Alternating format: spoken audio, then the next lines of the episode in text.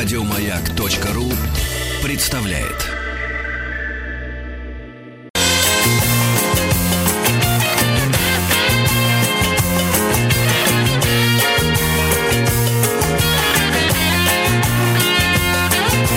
Вахтанг Махарадзе и Павел Картаев. Добрый день. Сегодня мы будем говорить об известных династиях, известных фамилиях и будем разбирать музыкальную династию Штраусов, ну и вообще разбираться в Штраусах известных, потому что их достаточно много. Я начитал только около шести э, человек, причем далеко не все из них династия. И разобраться в этом нам поможет наш сегодняшний гость, музыкант, писатель, музыкальный критик Владимир Зисман. Владимир, здравствуйте. Здравствуйте, Владимир. Здравствуйте. Рад вас слышать. Мы также рады. Давайте разбираться в Штраусах. А часть Штраус это них- настоящая фамилия или это как бы приобретенный? Ведь Штраус по-немецки это букет. У всех у нас фамилия приобретенная, исторически. Нормально? Ну, в принципе, да. Ну, как бы да.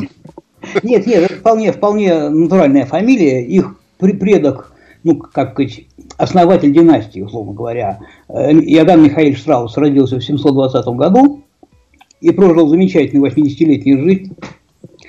Вот, это, сказать, если смотреть его документы о его женитьбе, которые сохранились в соборе Стефана, святого Стефана в Вене, то мы обнаружим, что довольно легко проследить его, так сказать, вот род куда-то туда до Авраама Исаака Якова, потому что он был, в общем-то, выкрестом. И с этим связана довольно забавная история, когда в 1938 году Австрия присоединилась к Германии добровольно, то пришлось подчищать, в общем-то, вот эти все бумаги. Потому что удалить Штрауса из культурного пространства довольно сложно. Мендельсону удалось, а вот со со Штраусом сложно. Поэтому пришлось почистить немножечко его родословную. Вот. Но, в принципе, дальше все идет очень просто и довольно последовательно. Проблема на самом деле в другом. Проблема в том, что мы все прекрасно знаем, что, допустим, Римский Корсков – это один человек, и тут проблем не возникает, да? Да, да, все верно. А вот отец и сын Штраусы, мы знаем, что это два, но мы их совершенно не идентифицируем, и об их индивидуальности речь не идет. Вот в, в общем таком сознании. Если, допустим, вы... Да? Наверное, потому что и один, и другой вальсы писали, поэтому сложно их отличать. Хуже того, их звали одинаково. Их звали обоих Иоганн, и это было бы еще полбеды, но они оба были Иоганн и Батисты. То есть это бесполезная затея. Вот. Единственное, что это, это вот примерно то же самое можно использовать просто в качестве эпиграфа, фрагмент из э, той же самой летучей мыши, того же самого Штрауса, сына, между прочим, да? Мгм. Вот там, где собаку Шульца зовут Эмма, а жену Шульца тоже зовут Эмма. Вот когда со- собака думает, что он зовет жену, жена думает, что он зовет собаку, в результате никто не приходит. Вот ситуация один в один. Два Штрауса. Вот приходите в концертный зал, видите афишу, Иоганн Штраус, вальс и польки. Дальше написано мелко отец и сын, в нотах у вас написано отец и сын, и никогда в голову не приходит, в общем, поинтересоваться, собственно говоря, что из них, кто из них что написал, и насколько они вообще отличаются друг от друга. Но папа же вроде не хотел, чтобы сын вообще музыкой занимался. Именно, наверное, этого и опасался. Папа очень сильно упирался, практически через мой труп он говорил. Ну, по-другому, конечно. Он вообще хотел сделать из сыновей, во-первых, приличных людей. Э, Из одного он хотел сделать э, дипломата, юриста, и другого инженера, строителя, архитектора. Ну, примерно так оно и вышло на раннем этапе. И там, собственно говоря, мама сыграла очень большую роль в том, что Иоганн Штраус, младший сын, стал музыкантом. У, них довольно забавные были взаимоотношения, так мягко говоря, у мамы и папы. Потому что у папы, конечно, было семь детей от мамы, но у него было еще семь детей от другой женщины. И это происходило вот в протяжении многих лет в противофазе с разницей в 3-4 месяца. Поэтому, когда мама наконец догадалась развестись, а это, в общем-то, было возможно и в те времена, то вот с этого момента, собственно говоря, папа утратил власть над детьми профессиональную, и ребеночек, в общем, вышел в музыкальные люди. А сколько лет было детям в этот момент? а детям было, сейчас скажу, а нет, по-разному, они тоже там через, через, через, как сказать, через год рождались. Значит, это было лет 12, 13, 16. Это я могу посчитать, конечно. А, ну, были еще, еще, в общем, не очень взрослыми относительно. Совсем не взрослые, это было, наверное, 6, скорее 16 лет. Иоганну Штраусу, потому что он еще был под опекой мамы и ничего не мог решать сам. И через опекунский совет в процессе развода вот ему, он получил разрешение заниматься музыкой. То есть там система ювенальной юстиции тоже, в общем, была развита в какой-то степени. Совершенно неожиданно для нас. Ну и получается, что э, в какой момент он вообще начал заниматься музыкой, если папа, э, я имею в виду Иоганн, конечно, папа ему запрещал, то есть до развода он фактически не занимался, или он как-то от папы прятался в тот момент? Нет, он, он занимался музыкой по-тихому. Я не, я не очень понимаю, что такое по-тихому заниматься музыкой, потому что это, ну, сами знаете, занятие довольно, достаточно громкое и заметное.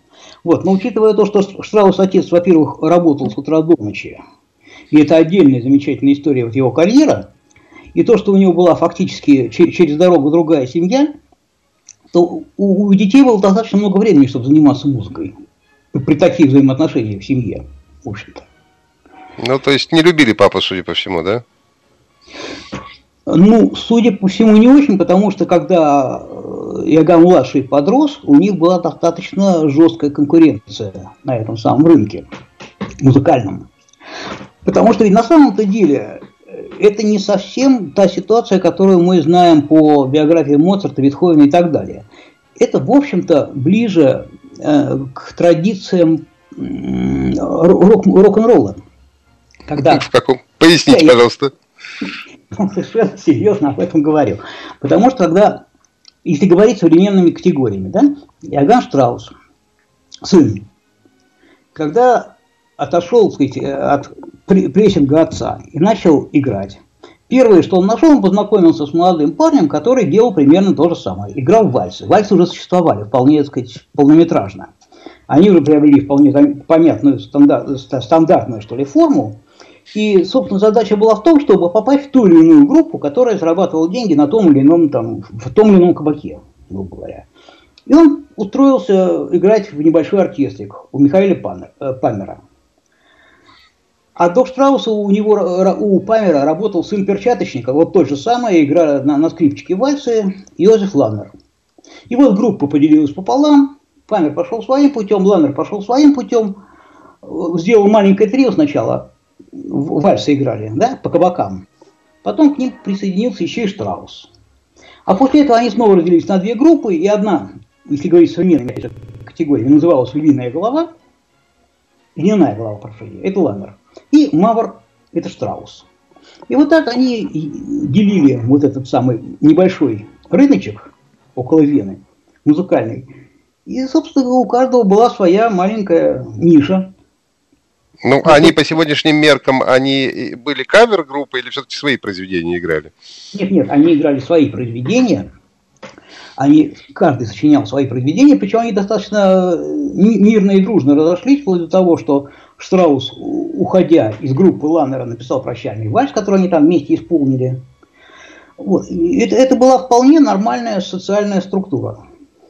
Вот. Более того, они были настолько э, мощны, что ли, по своему творческому потенциалу, что именно там и родился вальс, венский вальс в том виде, в каком мы его представляем.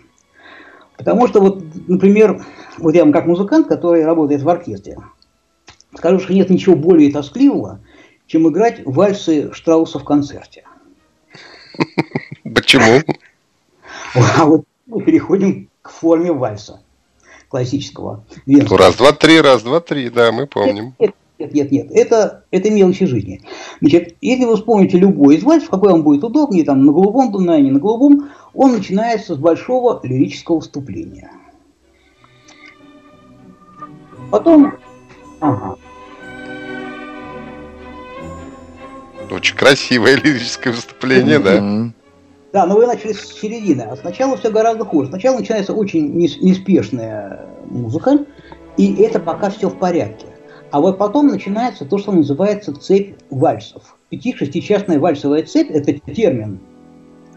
Когда идут небольшие вальсы один за другим, и все это заканчивается большой, большим завершением, кодой.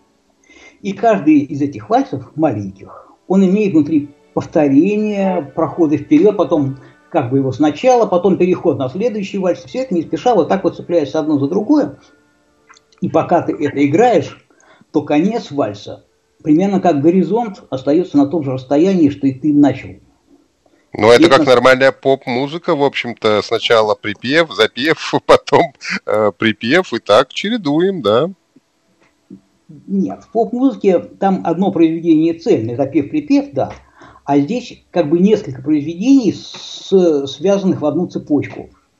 И это возможно было совершенно до бесконечности проделывать, и, видимо, проделывалось, вплоть до того, что было постановление э, императорского двора, что вальс, как вот такая структура цепочная, не может продолжаться дольше 8 минут. Спасибо им, кстати, большое за это. Вот. И... Ну, вы вот сказали, что вальс, э, в общем-то, э, каким-то образом закрепил Иоганн Штраус младший, но ведь отец, который Иоганн Штраус старший, он же тоже играл вальсы. То есть у него были какие-то не такие вальсы, получается? Нет, если говорить совсем строго, то форму вальса, в общем-то, создал Ланнер, вот у которого работал Штраус отец в, кабаке. Вот, вот э, форму вальса как таковую создал Йозеф Ланнер. Дальше уже их начали развивать э, и Штраус старший, и Штраус младший.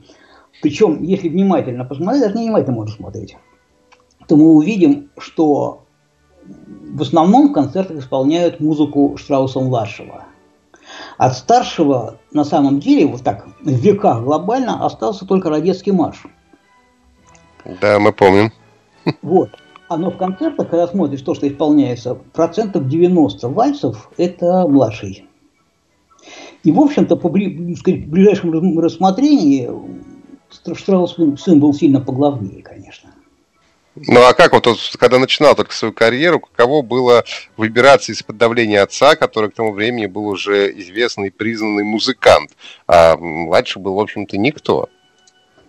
Ну, младший так и играл по кабакам, в общем-то. Другое дело, что когда он, он так сказать, отец уже умер, а отец умер в 49 году, так что, в общем-то, парню-то было всего 26 лет младшему и он был уже достаточно известен, и он, собственно, конкурировал с отцом, он, в общем-то, занял его место и, как сказать, не в музыкальной, не только в музыкальной сфере, но и в организационной. Он, в общем-то, под крышкой императорского двора попал вполне заслуженно, и дальше это уже пошел такой длительный бизнес, в общем-то, но очень качественный. А как вы относитесь к тому, что все-таки Иоганн Штраус-младший, ну, большую популярность приобрел именно благодаря России. Все-таки он здесь у нас долго выступал достаточно. Он выступал лет пять или шесть. Но это, это было достаточно... Во-первых, здесь... Э, дело в том, что, в принципе, его основная затея как бизнесмена, ну так, если по-нынешнему говорить, как продюсера собственного оркестра, это было выйти в самый верх чартов нынешних быть на первых, в первых строках. Да?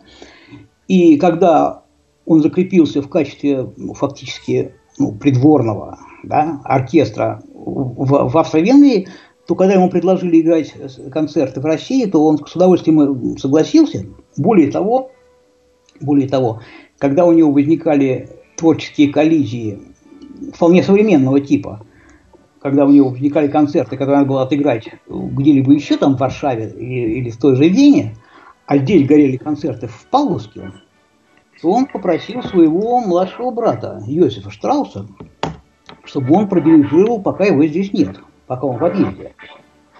Вот. А ну, то есть это как группа «Ласковый май», пять составов получается, да? Совершенно справедливо. Это было тем удобнее, что Йозеф и Иоганн начинаются с одной и той же буквы. Поэтому, собственно, потерь особых никто не заметил. Оркестр был вполне сыгранный. Там получилось еще веселее, потому что Йозеф Штраус, вообще-то говоря, был инженером-строителем, архитектором. Отец его точно так же пинками отгонял от музыки.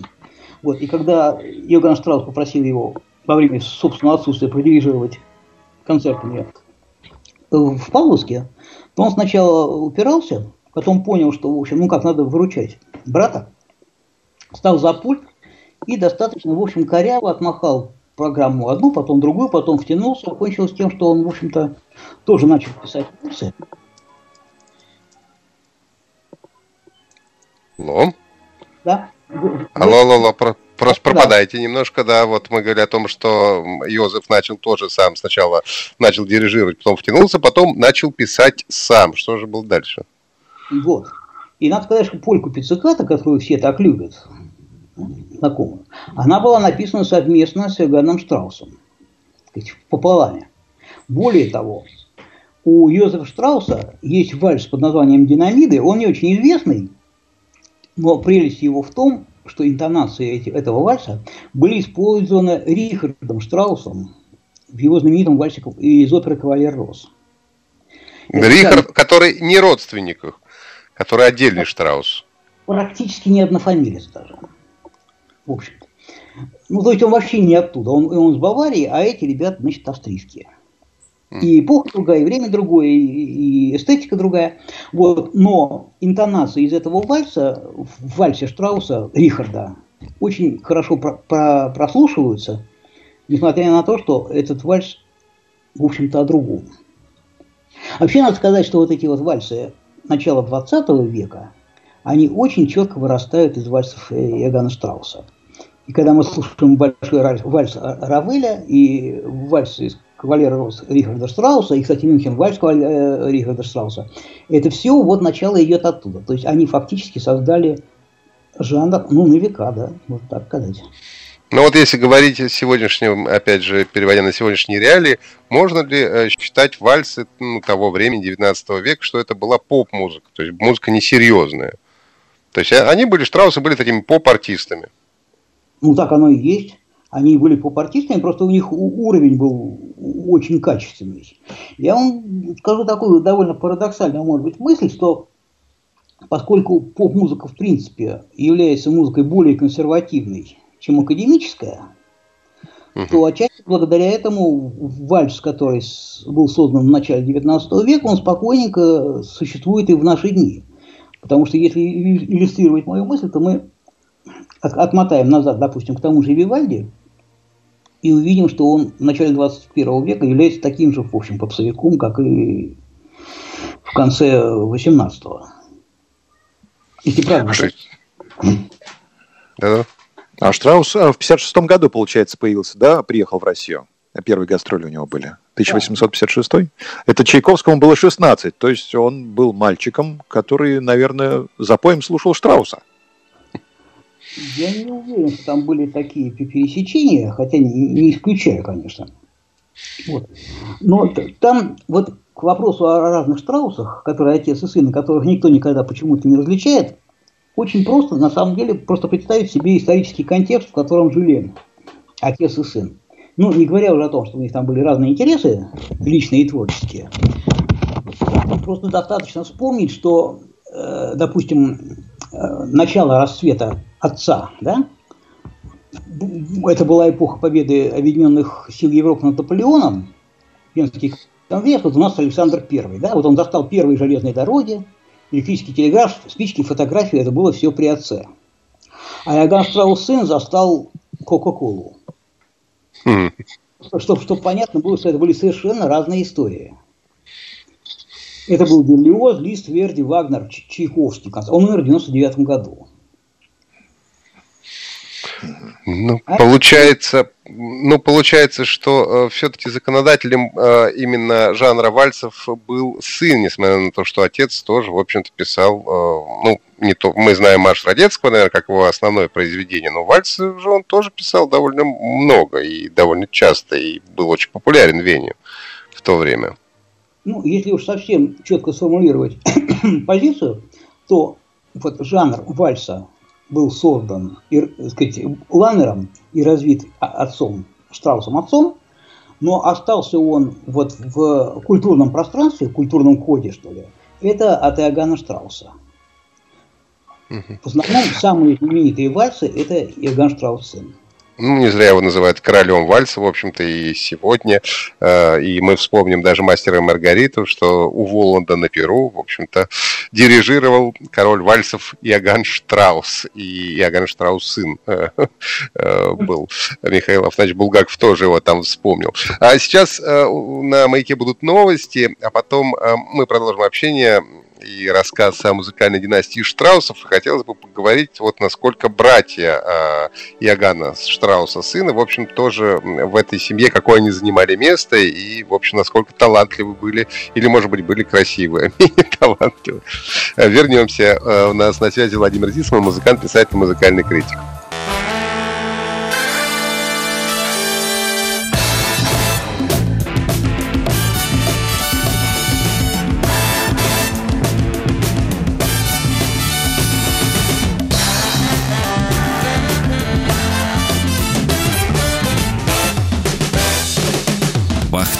Махарадзе и Павел Картаев.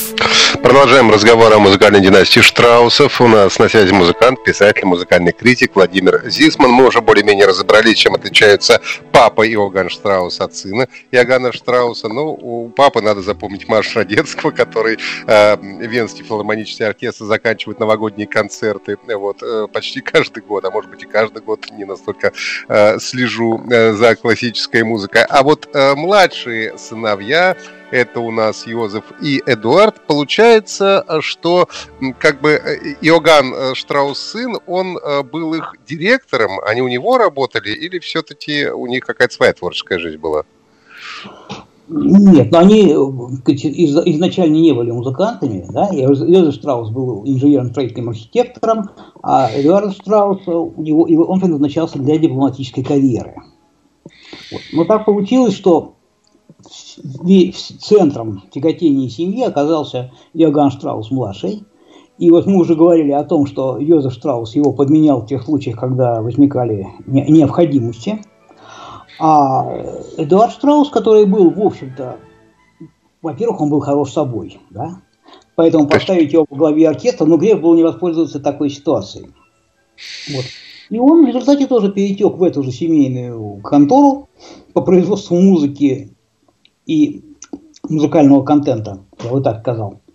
Вот. И он тоже занялся этим семейным делом. Он, между прочим, сочинил около 200 пьес за свою музыкальную жизнь. Дирижировать он начал э, в 861 году, то есть практически тогда, когда дело раскрутилось со страшной силой. Он был очень деловой человек, и его, так сказать, капелла Штрауса которую, руководство, которое он взял на себя, она просуществовала до 901 года.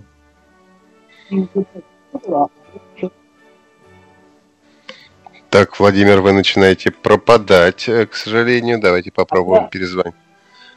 Владимир, да. слышно ли нас? А вот слышно, да. Продолжаем. Да. И вот Эдуард Штраус продолжал семейное дело вплоть до того, что его сын, которого он тоже назвал Иоганн Штраус, и правильно Третий сделал. Иоганн уже, получается, да. Да. Третье поколение Иоганнов, я бы так сказал даже. Вот, и а, оркестр Иоганна Штрауса, внук уже, успешно гастролировал по Европе с тысячи, до 1939 года. 1939 года. До того момента, когда Иоганн Штраус младший совсем уже умер. Вот. Но, в принципе, традиция сохранилась, потому что был создан в 1977 году еще один оркестр Иоганна Штрауса. Ну, это примерно то же самое, как оркестр Глена Миллера, да, который сейчас колесит и не один по земному шару. Если не ошибаюсь, четыре оркестра Глена, Глена Миллера сейчас существуют, которые окучивают разные континенты. Вот примерно такого же типа оркестр э, Иоганна Штрауса существовал с 1977 года, года, причем сохранив внешний вид, ну, сказать, э, концертный костюм оркестра Иоганна Штрауса, который был создан, если не ошибаюсь, в, в 1864 году, где-то вот тогда еще. Черный низ и красные смокинги. Интересно поговорить все-таки о русском периоде Иоганна Штрауса-младшего и вот его история любви с женщиной-композитором Ольгой Смирницкой, с которой, судя по всему, у него как-то не очень сложилось. Ну, у него не очень сложилось, потому что они были разного, я бы сказал, социального происхождения, в первую очередь. Все-таки э, дедушка, если, смотреть по профессии его предков, то там были и официанты, и содержатели э, библиотеки, господи, как называется, гостиниц небольших, и переплетчики. Это, это все не, не дворяне ни разу никак. Поэтому, несмотря на большую любовь, и он, собственно, просил руки Ольги Смирницкой, и он не получил ни руки, ни ноги, потому что это, ну, не того уровня. Не, но с другой стороны, он был композитор. Понятно, что э, если бы родители сказали, ну, какой-то музыкант, за него замуж идти как-то не очень, но ведь она тоже была композитором, в общем-то. То есть получается, что они занимались одним и тем же делом. Это, это очень широкая формулировка насчет одного этого дела. Но но все-таки в те времена э, сложно было, как бы сказать-то, страты были довольно разъединены, социальные. Это поэтому в результате, как только он получил э, отворот-поворот Смирницкого, он тот же вышел за замечательную и очень талантливую певицу. Етти Тревс, ну это была ее был ее псевдоним. Она была тоже очень талантливая тетка, она замечательно пела, и она очень была хваткая при этом. Потому что дальнейшего Штрауса, в общем-то, создавала она. Она его взяла в руки, и все эти сказки Венского леса были написаны уже при ней, они более серьезные, по сути, чем предыдущие вальсы, как жанр. Вот. А потом, после встречи с Офенбахом, э, Йети ему сказала, что сколько можно заниматься попсой, давай-ка садись, пиши оперетты. А оперет это был более серьезный жанр, да, получается? Это более серьезный жанр, это, по крайней мере, театральный жанр. Это как минимум не игра на улице где-нибудь там, пусть даже в приличном месте, но, но на улице и фактически это... Ну, это игра в кабаке, да, это вопрос уже статуса этого кабака. Но, по сути, это обслуживание закусывающих граждан. Вот. А все-таки оперетта – это театральная история, более серьезная. Там дело чуть не пошло хуже, потому что у него появилась идея написать оперу. Ну, собственно говоря, согласно принципу Питера, да, из этих самых ограничений э, в иерархической системе, каждый стремится подняться до уровня своей некомпетентности. Да? Вот. Слава богу, Брамс отговорил ее писать оперу, оперу писать не стал. Но оперетты, в общем-то, его, которые более высокий жанр, чем прикладные вальсы, более-менее прикладные, он все-таки вошел в историю как опереточный композитор. Ну, две известных самых оперетты «Летучая мышь» и «Цыганский барон», получается, да? А как у Смирницкой, да. интересно, сложилась жизнь после того, как они расстались со Штраусом? Смирницкую не знаю. Не знаю, пошло дальше. Но... А вот мне интересен вопрос, вот э, он начал э, писать опереты, опереты уже исполнялись в театре, да, получается, а было тогда какое-то авторское право, ну, то есть какое-то отчисление, какие-то деньги он получал от исполнения в театре, как вот сейчас музыканты получают у нас в РАО, раз, на радио исполнили произведение и отчислили какие-то деньги. Ну, авторское право в современном виде, оно появилось все-таки несколько позже. Другое дело, что, будучи бизнесменом, он какой-то момент, по-моему, 50-е годы, если не раньше, он все-таки э, прекратил традицию, что публика дает сколько может, приходя на концерт, и все-таки начал продавать билеты на свои концерты. Он все-таки таким образом перешел в другой социальный, культурный статус, я бы сказал. Вот. А до этого не принято было, да, билеты покупать? До этого, до этого сказать, то, что называется панус, это когда оркестр играет, а публика по чуть-чуть дает, приносит. Ну, как в ресторане. Как, вот, как, как уличный музыкант у нас сейчас, да? Как уличный музыкант, как э, ресторанным музыкантом. Все-таки он а перевел вот... в нормальное, так сказать, профессиональное русло это, более солидное. А какой он был по характеру человек? Ведь есть, э, ну, в некоторых источниках написано, что он долго вообще был под влиянием своей матери и вообще не мог слова без нее сказать. Какие у него отношения были в семье с матерью и со своими братьями?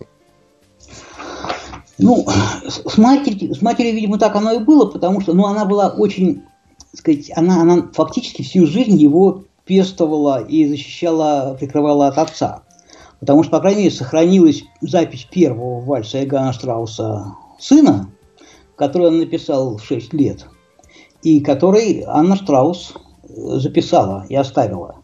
Это довольно беспомощное, так сказать, создание творческое, но это, ну, это 6 лет, но все основные так сказать, технические вещи там вполне соблюдены. И дальше его мать вела действительно за, за ручку до конца своих дней. Она умерла практически одновременно с Йозефом Штраусом, который умер в 43 года. Они примерно в одно и то же время умерли. Вот. И, а дальше уже его эта самая э, девушка его вела за ручку. А то есть девушка начала вести за ручку уже после того, как мамы не стало, да? Я просто думал, как, как же две женщины вели за ручку одного Ягана Штрауса. Такого У него две ручки. Да, да, но все равно в семейной жизни, когда две женщины, когда мама и еще жена, трудно вести за ручку одновременно, потому что обычно возникает конкуренция какая-то в этом вопросе. Это достаточно последовательно. И надо сказать, вообще-то говоря, у меня такое впечатление, что гены музыкальные, которые достались Иоганну Штраусу-младшему и всем братьям, это заслуга матери. Потому что о, о второй семье, вот, которая параллельно существовала, вот Эмилия, Эмилия Трампуш, которая тоже была семеро детей от Иоганна Страуса-старшего, о музыкантах там ведь не слышно ничего вообще. Ну, папа-то, наверное, он этих не хотел, чтобы музыкантами становились. Но эти как-то сбежали, а те, наверное, а. просто не сбежали, он их придавил. А те не захотели, не смогли. Может быть, всех семерых. Вполне возможно. В принципе, вот если смотреть структуру деятельности, вот то, как они работали, вот ближе всего это именно оркестр Глена Миллера. Когда у них там с утра репетиция, днем разучивание новых произведений, вечером концерт, ночью запись студии. Да? Вот, видимо, что-то подобное происходило и у Иоганна Штрауса. Потому что невероятно сыгран и отработан. А, сейчас у нас на маяке будет небольшой перерыв, и мы вернемся к разговору о Штраусах. На связи Владимир Зисман, музыкант, писатель, музыкальный критик.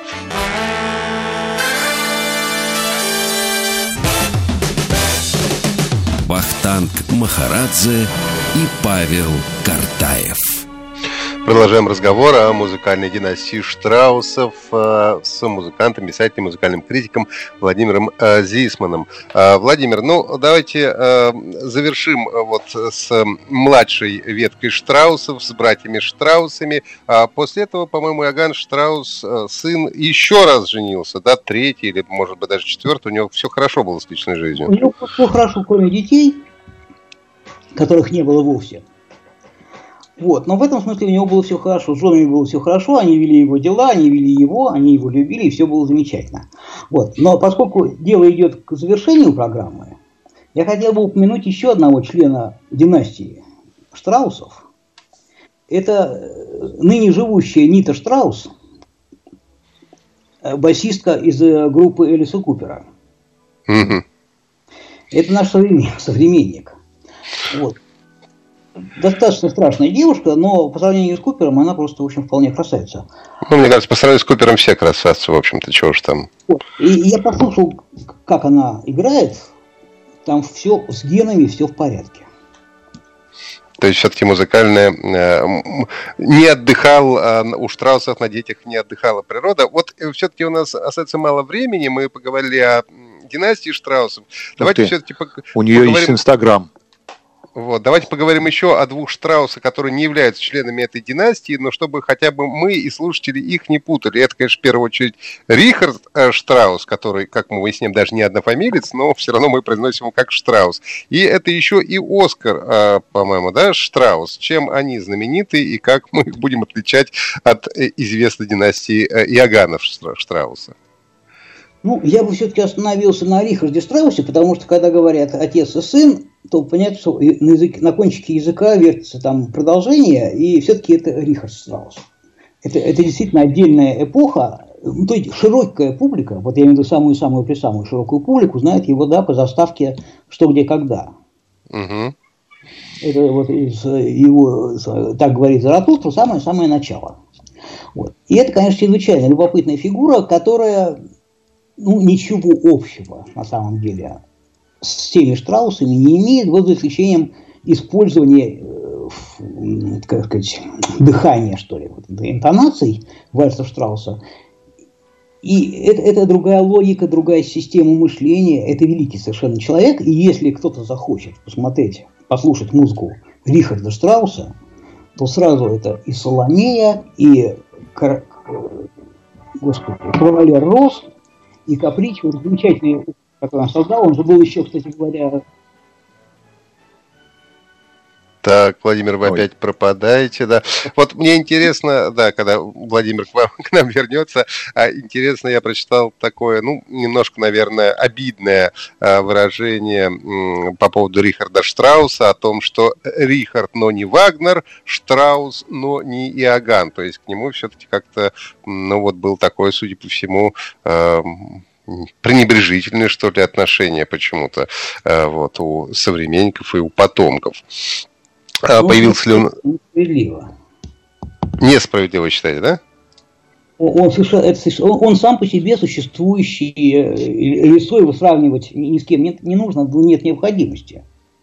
Это отдельный столб музыкальной культуры ну, тоже ведь с очень непростой жизнью, поскольку, в общем-то, э, как говорят, сделка с дьяволом, в общем-то, он э, с Гитлером пошел, ну, в некотором смысле на сделку и стал сотрудничать, хотя был, в общем-то, и против, и вот история с э, Стефаном Цвейгом, которого не ставили на афиши Рихарда Штрауса. Он был заложником того, что у него еще и жена была еврейка, плюс ко всему. Там, там не разгуляешься и он пытался каким-то образом продержаться между Сылой и Харидой, и это, в общем-то, не очень-то удалось в конечном счете. Я не То знаю, есть, можно ну... ли его упрекать за это.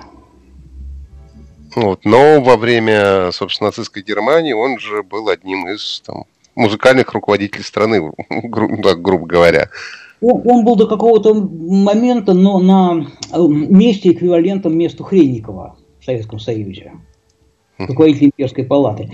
Вот. Но он потом ушел в тень и, и затих, насколько это было возможно. То есть он не был таким же идейным нацистом, как Караян, допустим. Давайте у нас остается буквально ну, чуть больше минуты времени. А вот для тех, кто, может быть, не знаком с творчеством а, всех Штраусов, отца, трех сыновей, а, вот, и не относящегося, не относящегося к этой семье Рихарда Штрауса, какие самые известные и нужные произведения нужно послушать для ознакомления с творчеством этих музыкантов? Ну, если сына брать. Это, конечно, летучая мышь, увертюрок оперета летучая мышь. Это на прекрасном голубом Дунае, это венская кровь, это вот огромное количество вальсов и полек. Полька пицциката. Что касается отца, то самое известное его произведение – это Родецкий марш. И в этом плане это очень поучительная история, потому что Родецкий сам-то по себе был не самым симпатичным человеком. Это был, ну, душитель всяких восстаний, которые там вокруг происходили. Но в веках-то он остался благодаря Штраусу, отцу. Угу. То есть получается, что еще, еще и на политической как бы какой-то арене разные взгляды были у сына и отца. Радикально. В то время как один писал значит, этот самый Родецкий марш в адрес душителей самой Венской революции, другой в это время исполнял э, Марсельезу в собственной оркестровке. То есть тут они были радикально в разных местах. Но по части поучительности я бы все-таки сказал, что вот этот самый Радецкий, Иоганн, Йозеф, Венцель и так далее, фон Радецкий, он был вице-королем Ломбарда Венецианского королевства, да? Но этих вице-королей-то было, ну, мало ли, да, в Бразилии педров. Ну да. Да, а, а в истории он остался благодаря исключительно Иоганну Штраусу старшему. Хорошо, ну понятно, тогда э, сын это у нас летучая мышь, ну и цыганский барон, и большое количество э, маршей, ну а Рихард Штраус это тогда вот это, так говорил Заратустра, да? Заратустра, да. Большое спасибо за интересный рассказ. Надеюсь, что теперь мы стали чуть лучше разбираться в большом количестве штраусов, которые И подписались на инстаграм Ниты э, Штраус. Хурикейн Нита, то есть Нита Ураган называется. Нита Ураган. Нита Ураган называется ее инстаграм. Спасибо большое. Спасибо, Владимир Зисман, музыкальный писатель, музыкальный критик был у нас на связи, а мы прощаемся до понедельника. Павел Картаев, Фахтанг Махарадзе. Хороших выходных. Всего доброго. До свидания. Еще больше подкастов на радиомаяк.ру